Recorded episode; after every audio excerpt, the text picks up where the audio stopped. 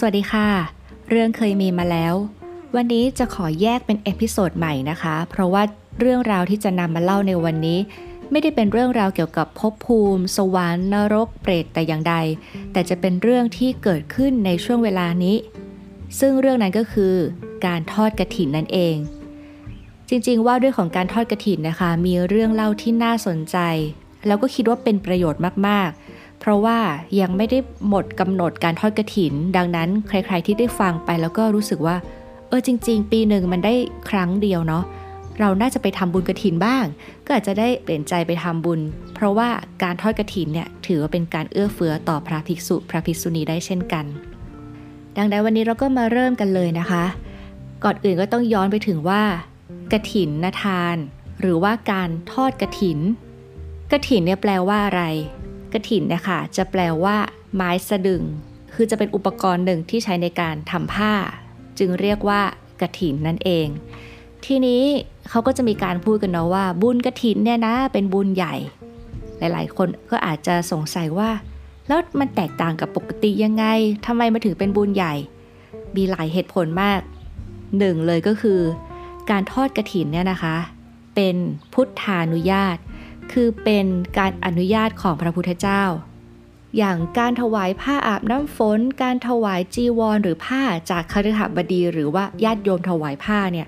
มันก็จะเป็นเรื่องที่ญาติโยมเป็นผู้ประสงค์จะทำแล้วก็มาขอพุทธเจ้าว่า ขอถวายได้ไหมคะ ขอถวายนั้นได้ไหมครับ อย่างเงี้ยค่ะ พระพุทธเจ้าก็จะอาอนุญาตเป็นเรื่องเป็นกรณีไป แต่การทอดกระถินเนี่ยคือการทำผ้าเนี่ยค่ะ ระพุทธเจ้าเนี่ยทรงอนุญาตเองเลย ทีนี้มันมีที่มาอย่างไรทำไมพระพุทธเจ้าถึงได้ทรงอนุญาตให้ถวายผ้ากรถินได้ มันก็จะเริ่มมาจากเรื่องของภิกษุปาทยรัตเนี่ยนะคะ ซึ่งณตอนนั้นพุทธเจ้าประทับอยู่ณพระเชตวัน อารามของอนาถบินทิกะเศรษฐีเนี่ยนะคะ ก็มีพระภิกษุปาทยรัตเนี่ยจำนวน 30 รูป ซึ่งก็ถือทุดงอยู่ป่าเป็นวัด บินทบาทเป็นวัด แล้วก็มีจีวรสามผืนนั่นนะคะ ก็ตั้งใจนะคะว่าจะไปเข้าพรรษาที่พระนครสังวัตถีนั่นแหละจะได้อยู่เพื่อเฝ้าพุทธเจ้า แต่ว่าด้วยความที่สมัยก่อนมันก็เดินทางลำบาก มันไม่ได้สะดวกสบายเหมือนทุกวันนี้ทำให้ว่าไปถึงนครสาวัตถีเนี่ยไม่ทันในวันเข้าพรรษา ก็เลยกลายเป็นว่าต้องจำพรรษาที่เมืองสาเกตก็คือเมืองระหว่างทาง ตอนนั้นก็มีใจคิดถึงแต่พระเจ้าเนาะอยากไปถึง มันจะถึงอยู่แล้วอะ่ะ แต่มันเดินทางไปไม่ทันวันเข้าพรรษาก็เลยจำเป็นต้องจำพรรษาอยู่ที่เมืองสาเกตระยะเวลา 3 เดือนเนี่ยแหละค่ะ ก็อยู่กันตรงนั้นอะก็ด้วยความลำบากยากแค้น และพอออกพรรษาปุ๊บก็รีบเดินทางไปหาพระเจ้าเลย ระหว่างการเดินทางเนาะมันเพิ่งบทฤดูฝนใช่ไหมคะยังมีฝนตกอยู่ยังมีแอ่งน้ำแล้วพอตอนเดินทางไปหาพระพุทธเจ้าเนี่ยก็ทั้งโคลนทั้งอะไรเลอะเทอะเต็มไปหมด พระพุทธเจ้านะคะเมื่อทรงทราบอย่างนี้แล้วนะคะ ก็ได้มีการนำเรื่องนี้แหละค่ะเป็นเหตุให้ว่าภิกษุที่จำพรรษาแล้วเนี่ยจะสามารถกรานกระถินได้ ก็คือสามารถทำผ้ากันได้คือมีผ้าใหม่ได้นะคะ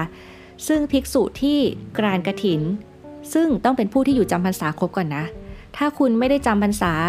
หรือว่าจำพรรษาแล้วแต่อยู่ไม่ครบ 3 เดือนเนี่ย คุณก็จะไม่ได้อานิสงส์ของกระถินนี้อานิสงส์กระถินนี้มี 5 อย่างก็คือ 1. ไปไหนมาไหนเนี่ยไม่ต้องบอกลา 2. ไม่ต้องถือไตรจีวรไปครบสำรับ ถ้าสมมติไม่ได้อานิสงส์กระถิน เวลาพระไปไหนก็ต้องมีผ้าสามผืน มีสังฆาติ มีจีวร มีสบงนี้ใช่ไหมคะ แต่ว่าถ้าสมมติว่าได้อานิสงส์กระถิน เช่นตอนเช้าทำวัดขึ้นศาลาเนี่ยสมัยก่อนต้องพกสังคติมาด้วย แต่ถ้าสมมุติว่าได้อานิสงส์กฐินเนี่ยคุณก็เอาแค่จีวรมาก็ได้ ไม่ต้องถือสังคติที่มันหนักๆมาด้วยไงค่ะ 3. ฉันคณะโพธได้คือฉันพัตหารที่เป็นกลุ่มก็ได้ หรืออย่างหนึ่งที่เขาจะมีการพูดกันก็คือญาติโยมเมื่อบอกชื่อเมนูอาหารเนี่ยก็สามารถฉันได้นะ ซึ่งถ้าปกติเนี่ยถ้าสมมติญาติโยมบอกว่าโอ้ยวันนี้มีข้าวผัด อ่าถ้าบอกชื่อปุ๊บ ฉันไม่ได้นะ อาบัตเนี่ยเป็นต้น 4 ก็คือทรงอติเรกจีวรได้ตามปรารถนาก็คืออาจจะมีจีวรออื่น ๆ มีผ้าผืนอื่น ๆ 5 ก็คือจีวรที่เกิดจากที่นั้น คือจำพรรษาที่ไหนก็จะได้ผ้าจากที่นั้น และนี่ก็คืออานิสงส์5ประการสำหรับภิกษุที่จำพรรษาครบนะนะคะเขาเลยถือว่ากระถินเนี่ยค่ะเป็นการให้อานิสงส์กับพระ คือถ้าพระอยู่วัดจำพรรษาแล้ว แต่ไม่มีโยมมาถวายผ้ากระถินเนี่ยค่ะ พระก็จะไม่สามารถได้รับอานิสงส์เหล่านี้ได้อาขึ้นศาลาก็ทำวัดก็ต้องแบกสังคติไป ซึ่งสังคติเนี่ยจะต่างจากจีวรตรงที่ว่าจีวรก็จะเป็นผ้าเหมือนชั้นเดียว แต่สังคติจะเป็นผ้าสองชั้น สังคติเนี่ยมีประโยชน์มากคือ แน่นอนห่มคลุมได้ใช่ไหมคะ แล้วก็สามารถทำเป็นผ้าห่มได้ด้วย ทำไมพระธุดงถึงไปไหนมาไหนได้อย่างสบาย เพราะว่าท่านก็มีผ้าสามผืนนี่แหละ ซึ่งมีสังคติด้วย ถ้าหนาวก็เอามาห่มคลุมได้อย่างเงี้ยค่ะ ดังนั้นก็ถือว่ามีประโยชน์ แต่ถ้าสมมติอยู่ที่วัดบางทีก็ไม่จำเป็นจะต้องมีแบบแบกสังคติที่หนักๆไปตลอดเวลา ดังนั้น ถ้าคุณได้อานิสงส์กถิน ซึ่งมีระยะเวลารวมถึง 4 เดือนเนี่ย ก็จะสามารถมีแค่จีวรแล้วขึ้นศาลาได้เลยเป็นต้น และกถินทานเนี่ยนอกจากเป็นพุทธานุญาตแล้ว ก็ยังเป็นพุทธประสงค์ เป็นความประสงค์ของพระพุทธเจ้าเอง และที่ว่ามีบุญมากก็เพราะว่าการทอดกระถินเนี่ยจะต้องเป็นสังฆทานเท่านั้น คุณจะไม่สามารถถวายผ้ากรถินแล้วบอกว่า เออขอให้พระเอไม่ได้ ถ้าถวายผ้ากรถิน สงฆ์ที่นั่นจะเป็นผู้กำหนดเองว่า อะ ใครควรจะได้ผ้าของปีนี้ไป ซึ่งตามธรรมวินัยก็คือจะต้องเป็นว่าอาภิกษุรูปนี้ที่มีความรู้คือรู้เรื่องว่าเราจะต้องทำยังไงกับผ้ากรถิน และ 2 ก็คืออาจจะเป็นผู้ที่มีผ้าเก่าที่สุดอย่างเงี้ยค่ะถ้าคุณนี้ผ้าเก่าแล้วนะอยู่มาหลายปีแล้วผ้ายังไม่ได้เปลี่ยนอาจต้องให้รูปนี้ตามพระธรรมวินัยเป็นต้น ดังนั้นมันไม่ใช่ว่าญาติโยมบอกว่า ถวายผ้ากรถินค่ะ แต่ขอให้พระเอพระบีห้ามให้นะไม่ได้ อย่างเงี้ยโยมขอไม่ได้เลยค่ะ มันเป็นเรื่องของสงฆ์ข้างในว่าจะเป็นผู้ใดที่ได้รับผ้ากรถินนั้นๆ นอกจากเป็นพุทธานุญาต เป็นพุทธประสงค์ เป็นสังฆทาน ยังเป็นการละทานอีกด้วย การละก็คือเวลา คือเป็นการให้ทานที่ระบุเวลา การละทานจริงๆมี 5 อย่างนะคะ ซึ่งมันก็ค่อนข้างละเอียดเนาะ แต่ว่าก็ให้รู้ไว้ว่า การทำบุญตามเวลาคืออะไร ยกตัวอย่างเช่น สมมุติว่าปีนี้ทำนาได้ข้าวใหม่ ข้าวแรกอะค่ะ ข้าวแรกที่เราเกี่ยวได้ของฤดูกาลนี้ ถ้าไปทำบุญปุ๊บ อันนั้นแหละเขาเรียกว่าการละทาน เพราะว่าสมัยก่อนอะสมมติ 1 ปีทำข้าวได้ 1 ครั้งหรือ 2 ครั้งเนี่ยเนาะข้าวแรกปุ๊บให้เลย ถวายทาน อันนั้นจะถือว่าได้บุญมาก เพราะมันเป็นเหมือนแบบอารมณ์แบบของใหม่อะปกติคนก็ต้องของใหม่เฮ้ยต้องกินเองต้องทดลอง แต่นี่เป็นการสละที่เหมือนว่า ของใหม่ของดีต้องถวายพระ อย่างนี้แหละก็เรียกว่าการทานเหมือนกัน คือ 1 ปีอาจจะทำได้แค่ 1 ครั้งหรือ 2 ครั้ง เพราะเป็นข้าวใหม่ เป็นของตามฤดูกาลอาช่วงนี้เงาะออกอยผลผลิตแรกถวายพระอันนั้นเขาถือว่าเป็นบุญใหญ่ ดังนั้นเห็นไหมคะบุญใหญ่ไม่ได้เกี่ยวกับเรื่องของจำนวนเงิน เป็นเรื่องของสังฆทาน เป็นเรื่องของการละทาน และกระถินเนี่ยก็ถือว่าเป็นการละทาน เพราะว่า ทำได้เฉพาะหลังจากออกพรรษา ไปจนถึงวันลอยกระทง ดังนั้นช่วงระยะเวลาหนึ่งเดือนเนี่ยทำได้แค่นี้เท่านั้น หลังจากนั้นจะไม่เรียกว่าการทอดกระถินละจะเป็นทอดพระป่าสัมปคีอะไรก็ว่าไป แต่กฐินทานที่มีบุญเยอะๆนั่นน่ะทำได้แค่หนึ่งเดือนนี้เท่านั้น และหนึ่งวัดทำได้แค่หนึ่งครั้ง ดังนั้นจึงเป็นว่า หนึ่งวัดทำได้หนึ่งครั้งต่อปี และทำได้ในระยะเวลาหนึ่งเดือนเท่านั้น ด้วยเหตุนี้แหละค่ะเขาถึงได้เรียกว่ากระถินเป็นบุญใหญ่ ทีนี้บุญใหญ่อย่างไรก็จะมีเรื่องเล่านะคะ ซึ่งก็จะปรากฏอยู่ในพระไตรปิฎกเป็นเรื่องที่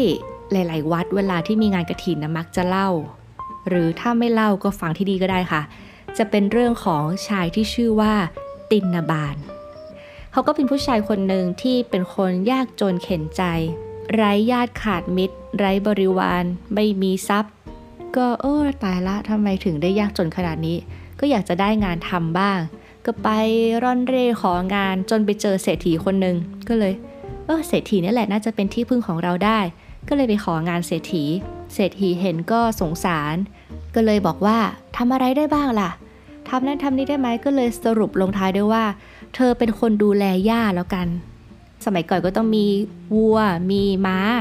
ดังนั้นคนนี้ก็มีหน้าที่ดูแลหญ้าตัดหญ้าให้ม้าให้วัวกิน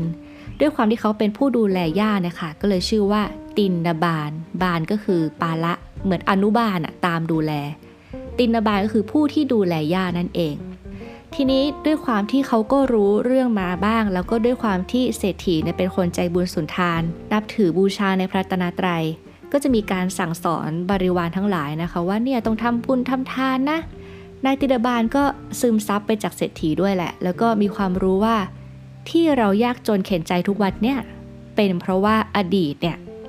ไม่ชาตินี้ก็ชาติที่แล้วชาติไหนก็แล้วแต่ เคยเป็นคนตรดีขี้งกมาก่อน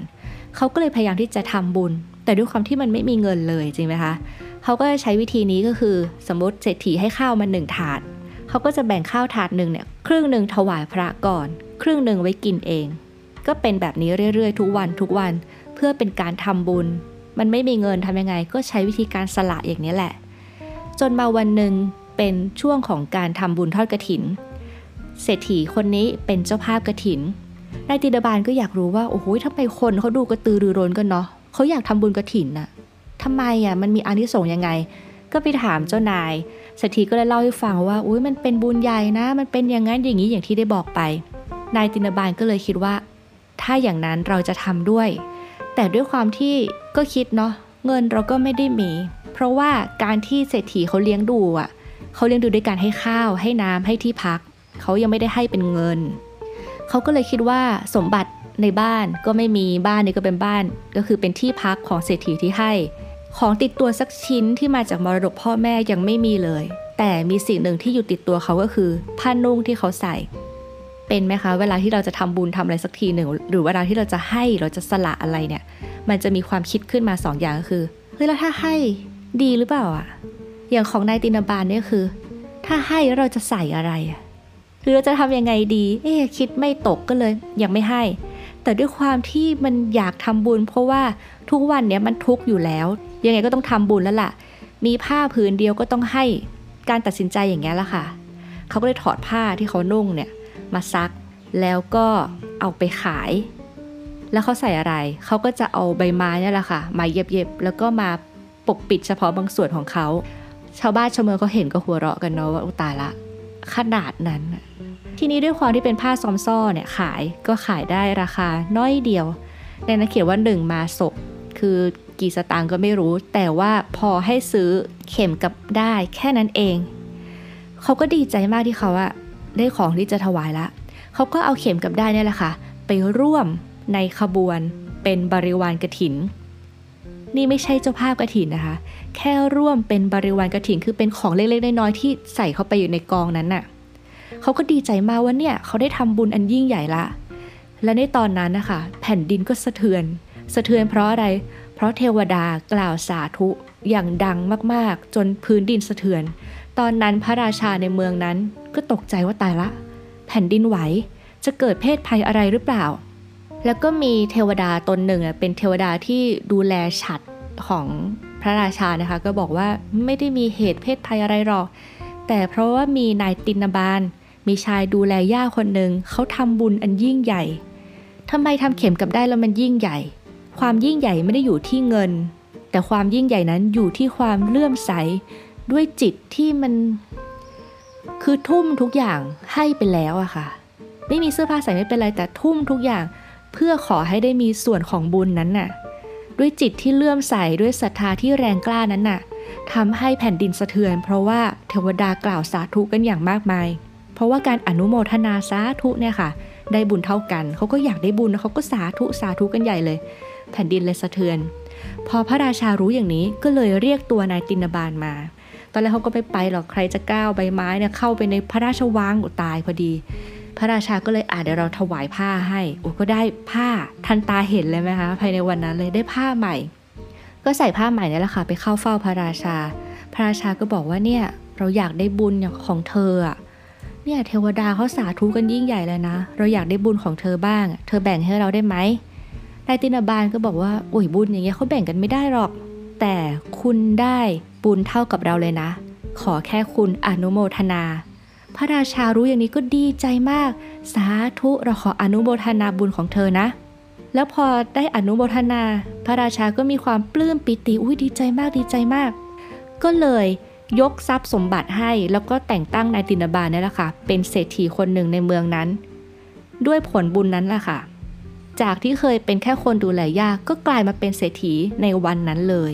หลังจากนั้นพอนายตินบาลตายจากภพนั้นก็จะไปเกิดเป็นเทวดา มีการทำนายเอาไว้ว่า นายตินบาลผู้นี้แหละได้เกิดเป็นเทวดา และหลังจากเป็นเทวดาแล้ว เขาจะมาเกิดเป็นลูกพระราชา และจะได้เจอกับพระศรีอริยเมตไตรจะได้บวชโดยเอหิพิขุอุปสัมปทา คือบวชโดยตรงกับพระพุทธเจ้า และจะได้เป็นพระอรหันต์องค์หนึ่ง เป็นสาวกของพระศรีอริยเมตไตร และจะมีชื่อว่าตินนปาละเทระ และนี่ก็คือเรื่องราวของนายตินบาลที่ทำให้เห็นถึงอานิสงค์ของกถิน ว่ามันเป็นบุญใหญ่นะ มันเป็นพุทธานุญาต เป็นพุทธประสงค์ เป็นการละทาน เป็นสังฆทาน แต่มากไปกว่านั้นไม่ใช่ว่าทุกคนทำบุญกระถินแล้วจะได้เป็นเศรษฐี ไม่ใช่ว่าทุกคนทำบุญกระถินแล้วจะได้ขึ้นสวรรค์หรือเป็นพระอรหันต์แต่มันขึ้นอยู่กับใจที่ใส บริสุทธิ์ที่เลื่อมใสศรัทธาจริง ๆ ในการทำสิ่งนั้นๆ มันไม่ใช่ว่าอุ้ยบุญนี้ใหญ่ไปทำด้วย พอไปถึงงานนี้จริงก็ไปคุยไปนินทา นินทาพระ นินทาชี นินทาเนนินทาคนร่วมงาน หรือไปทำบุญที่นี่แล้วก็ฆ่าวัว ล้มวัวกินกัน ไปทำบุญที่นั่นก็ไปกินเหล้ามันไม่ใช่อย่างนั้น